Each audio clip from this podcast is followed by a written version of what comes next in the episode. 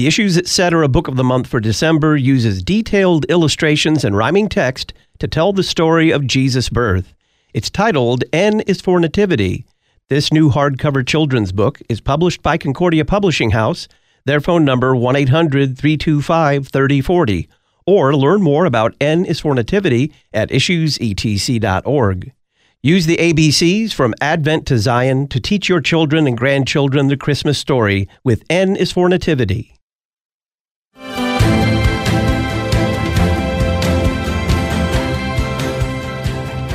The new teachings about marriage and human sexuality are an assault on creation itself. God made man in his own image, male and female, he created them. It is an assault on that created reality. Think of sin like a cancer on God's creation. It corrupts and distorts and destroys. God didn't create it. Adam's disobedience brought sin into the world. Are we looking forward to the day when our flesh and all the sinful desires of the flesh will finally be gone? Well, we have to always be longing for that day when, when the flesh will be put off and we'll be totally made new. Literally, folks, Advent is where we find ourselves in this age. We are a people waiting for the end, waiting for the appearing of our King. Families putting up their manger scenes from the outdoor nativity store love issues, etc. Conservatives seem to be, if posts and comments on social media are any indication, of two minds, maybe even a little hypocritical, about the issue of surrogacy.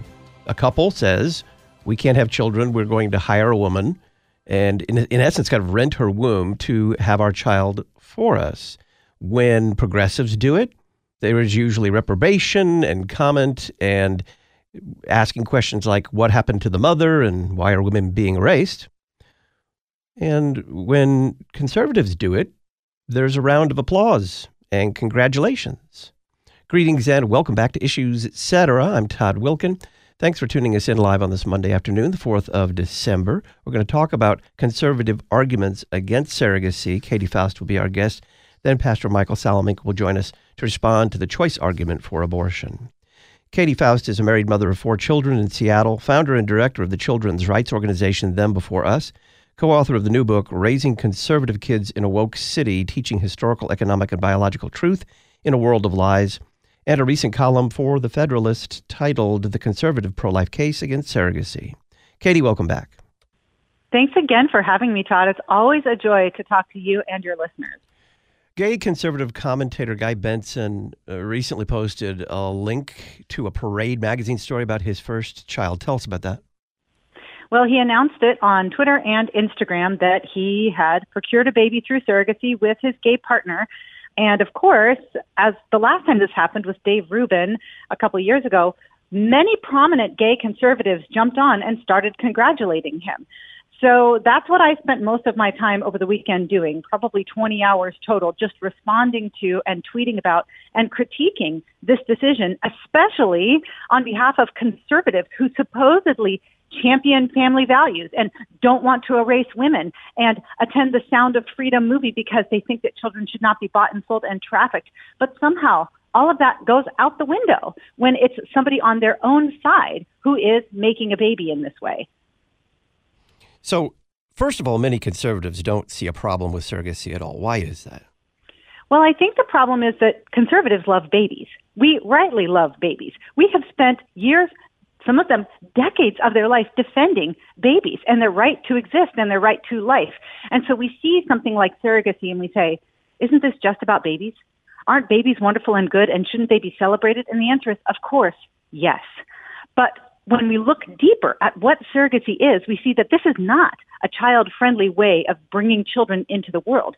This is a violation of children's right to life, a right to their mother and father, and a right to be born free and not bought and sold.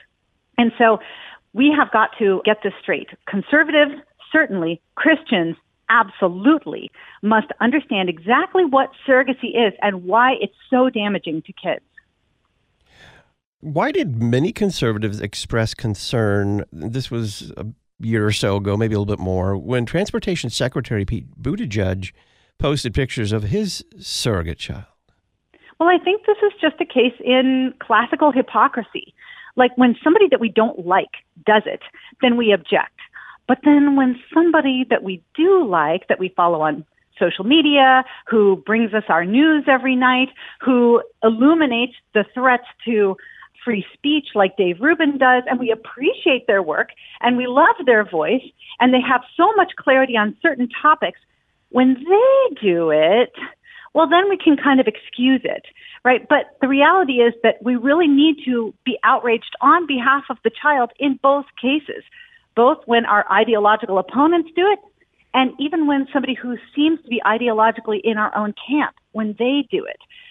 Part of this whole battle on behalf of children includes ideological consistency and moral consistency on behalf of the child. And the truth is, conservatives have lost a lot of credibility because we tend to apply outrage only to people that we don't like without the self examination that actually would give our argument some credibility.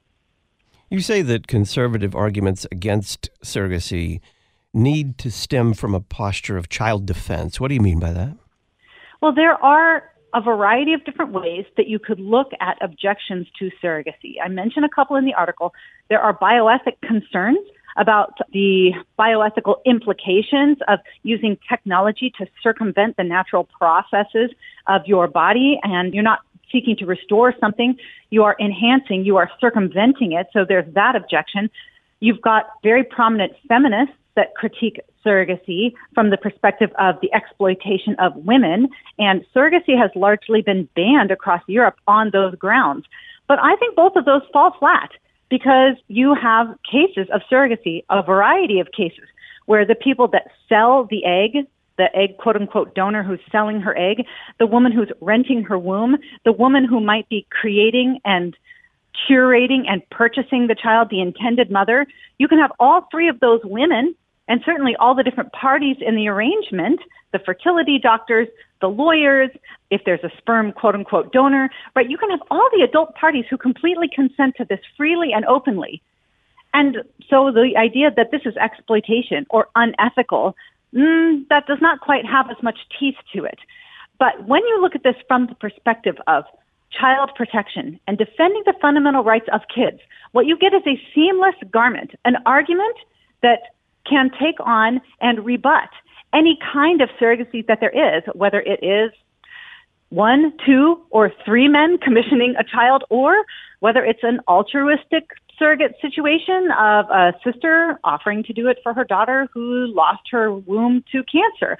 This posture of child defense allows you to clearly and unflinchingly protect the party that cannot consent in any way and for whom this practice is always unethical.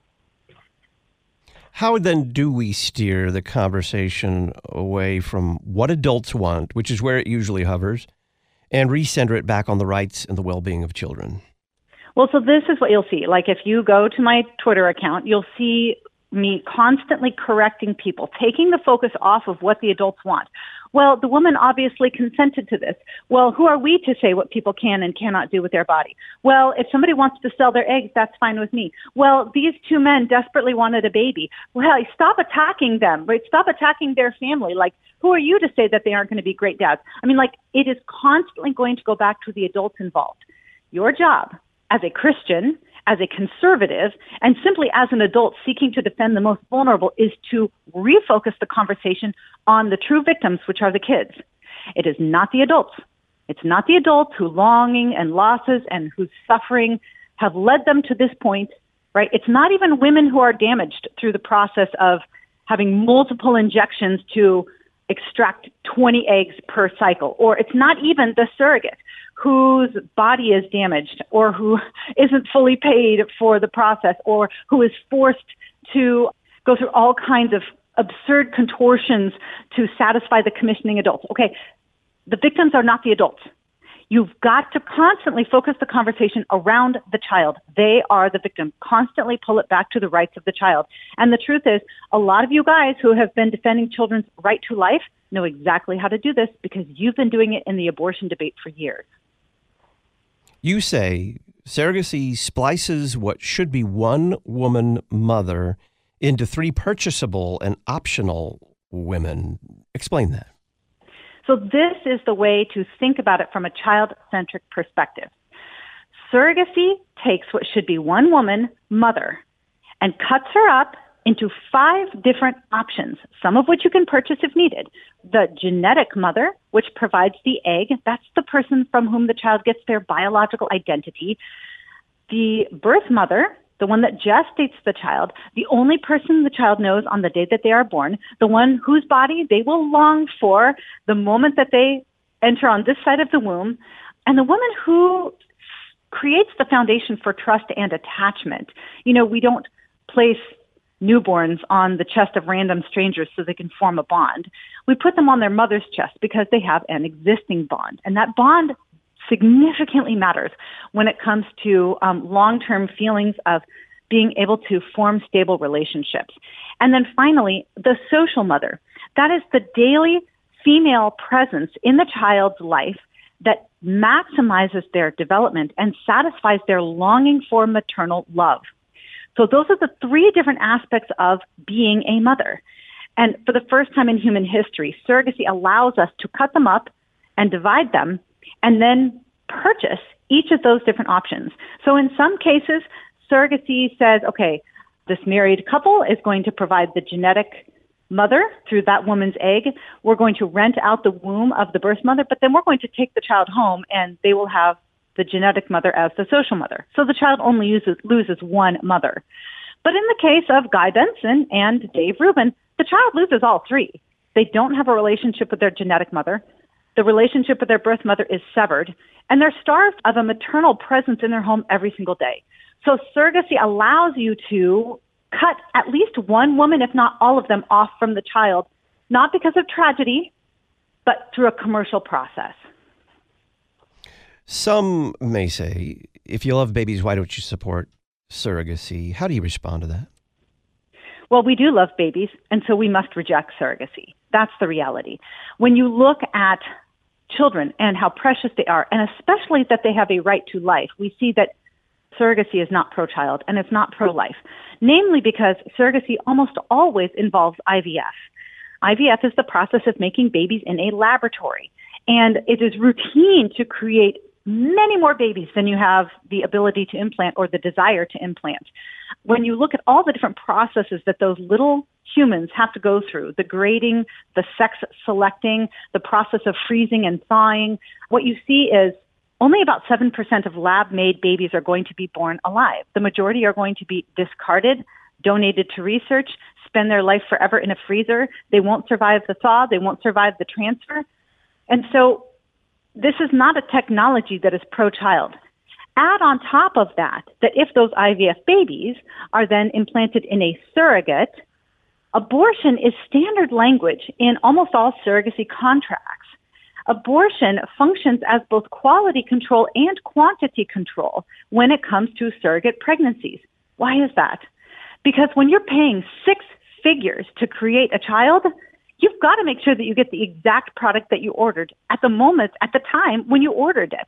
And so abortion adds one more layer of survival hurdles that babies have to go through when they are created in a laboratory.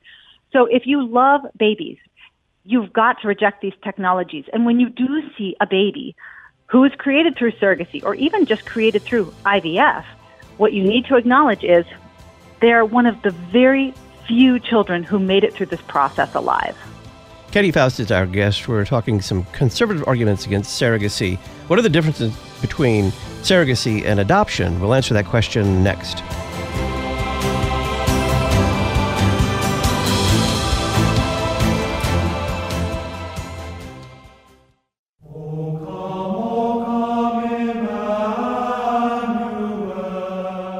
Listen to the best of the church's music for the Advent season at LutheranPublicRadio.org.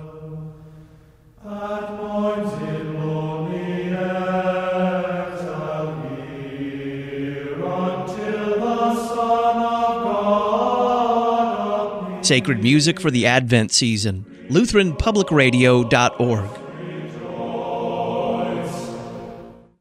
When Christ came to earth, he did not come as a fully formed man. Rather, he took on flesh in the womb of the Virgin Mary. He became a lowly embryo and thereby, in this act, made every child a gracious gift of God. No asterisks, no footnotes. To learn more about the blessing of children, pick up the December issue of the Lutheran Witness. cph.org slash witness or our website witness.lcms.org to learn more. The Lutheran Witness, helping you interpret the world from a Lutheran perspective. Contending for truth in an age of anti truth. You're listening to Issues, etc. Memoria Press's award winning Latin programs have successfully taught hundreds of thousands of students across the world. Their easy to use, step by step Latin curriculum provides students with an academic vocabulary, a mastery of English grammar, and strong critical thinking skills. If you're interested in learning more, visit them at memoriapress.com and use the coupon code LPR24 at checkout. Memoria Press, saving Western civilization one student at a time.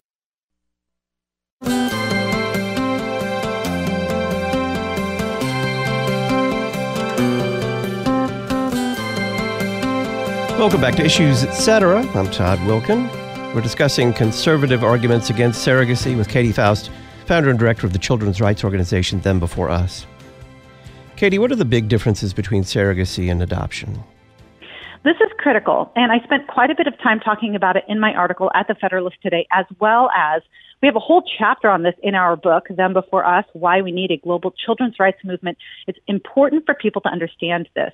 So, the big difference is that in both of these situations, right, with third party reproduction, whether it's sperm donation, egg donation, or surrogacy, what we call big fertility, and adoption is in adoption, the adults are seeking to mend the child's wound. The child had to lose their first family to be in the adoptive family, but the people who are raising them are seeking to mend their wound. When it comes to big fertility, the people who are raising the children are responsible for inflicting their wound. Both of these children have suffered loss, but in one case, the adults are trying to heal the brokenness, and in the other case, the adults have inflicted the brokenness. So what does that mean? That means that adoptive parents are in a better position to understand their child's grief, identify with it, walk them through it. So the child's not alone in their identity questions and their processing. But in the big fertility situations, what we see is children tend to be extremely alone because if they are to talk to their parents about the longings, the loss, the grief they suffered, the identity struggles they're dealing with, they're talking to the adult who inflicted it and decided for their parent to be absent to begin with. And so that places an incredible psychological burden on kids. So in summary, a just society cares for orphans by placing them in screened and vetted homes. An unjust society manufactures orphans and calls it progress. You call surrogacy baby selling. Make that case. Well, a lot of people will say, okay, well, adoption costs money and surrogacy costs money, so they must both be baby selling. But here's the big difference. When I was the assistant director at the largest Chinese adoption agency in the world, one of the things I was responsible for was compliance with standards, international standards, federal, federal standards, and state standards. Do you know what all of those requirements mandated? That money never go from adoptive parents to birth parents that if that were to happen, if payment was made directly from adoptive parents to birth parents, that was no longer adoption. That was trafficking. And both the parents and the agency was held criminally liable. In adoption, the money paid goes towards vetting and screening adoptive parents. Agency fees or background checks or home studies or post placement report or supervision or training of the adoptive parents so they can help their children through all the identity issues they're going to be facing. That's what the money goes for in adoption. It never goes directly to a birth parent to relinquish the child. But in big fertility, that business model is based solely on payments directly to the birth parents. Nobody is donating eggs or donating sperm, and very few women will altruistically rent their womb. Payment is required. You are paying somebody for their sperm. You're paying somebody for their egg. You are paying somebody to utilize their womb for nine and a half months. What else are you paying for? All of these contracts say, I am paying you to relinquish parental rights. I am paying you to have no contact with this child. So That is categorically child trafficking. The people who want the baby are paying for the baby from the child's genetic parents. And so surrogacy is trafficking in 100% of cases, and adoption is not. Why should conservatives object when straight couples use surrogacy as well? So, this is very important, again, because we have to be consistent. We have been so sunk by hypocrisy on such a variety of issues in the past, and we are at the point where children need serious, unified defense. And just because somebody that we know or love might want to use a surrogate, we cannot justify this intentional mother loss just because somebody, quote unquote, on our side or that we like is doing it. I linked to the story of a woman from France whose name is Olivia, who's talking about how she was born through surrogacy. She was raised by a mother and father, but she had these deep feelings of abandonment. She had identity and addiction struggles as a result. She was constantly worried that someone was going to leave her all throughout her childhood and even into her adulthood. And that is connected to what adoptees call a primal wound. This idea that you lose a relationship with the only person you know on the day that you are born. That disrupts a child and creates a sense of deep trauma that is very hard to put your finger on, but manifests itself in depression, anxiety, what is known as externalizing disorders, especially among adoptees. Now, this despite the fact that adoptees tend to be raised by parents who are more highly educated, who have more money, and who spend more time with their kids. And yet, there's something about that primal loss that makes it harder for kids to function emotionally, harder for them to attach, harder for them to succeed in school. And so we mess with the maternal bond at our peril. Sometimes children have to lose a relationship with their mother due to tragedy. And we mourn, and then we seek to mend their loss by placing them with adoptive parents. But inflicting that maternal loss intentionally, whether or not the intended parents are heterosexual or homosexual, is an injustice to the child. Can we celebrate the lives of these surrogate children while still critiquing the circumstances of their conception? Absolutely. And this is another big objection I dealt with on Twitter over the weekend is shouldn't these kids just be grateful to be alive? Why are they whining all the time? I mean, they'd be dead without these technologies. So that is something that a lot of children conceive through sperm donation or egg donation or surrogacy here frequently. Like, stop whining. You'd be dead without this. But the reality is these kids have really significant issues. They are much more likely to struggle with identity issues, even compared to adoptees. These kids have lower levels of trust with their parents. They are sadder when they see people with their biological families than even adopted children are. They suffer more from household instability. They have dozens or hundreds of half siblings they may never know. Many of them are troubled over the fact that money changed hands over their conception and they feel like a designer product. And so they have all of these concerns. And then when they voice, hey, it was really hard to grow up without knowing half of my medical history or my biological father, they're often told, shut up, kid, and be grateful to be alive. So it's just a bit of a psyops on these kids. Instead of like really listening to the kind of dystopic problems that these kids are having because they are created through processes completely foreign to our species, and they hear, hey, shut up and be grateful to be alive. The reality is that we can be grateful for their life, and these children are grateful for their life. And we can critique the circumstances of their conception. This is exactly what pro lifers have been doing for decades when it comes to rape and incest. We can say, this child is good. They are a blessing. They are a gift, and they're fearfully and wonderfully made. And with everything that we have, we are going to ban rape and incest because a true conservative child centric perspective is going to do exactly that. That's the mentality that we need to take into surrogacy and big fertility. Katy Faust is a married mother of four children in Seattle. She's founder and director of the children's rights organization, Them Before Us. She's co author of the new book, Raising Conservative Kids in Woke City Teaching Historical, Economic, and Biological Truth in a World of Lies, and a recent column for The Federalist titled The Conservative Pro Life Case against surrogacy. You'll find a link to this column and to raising conservative kids in a woke city at our website, issuesetc.org. Click Talk on Demand Archives. Katy, thank you. Thanks for having me. Pastor Michael Salemink will be with us on the other side. We'll be responding to the choice argument for abortion.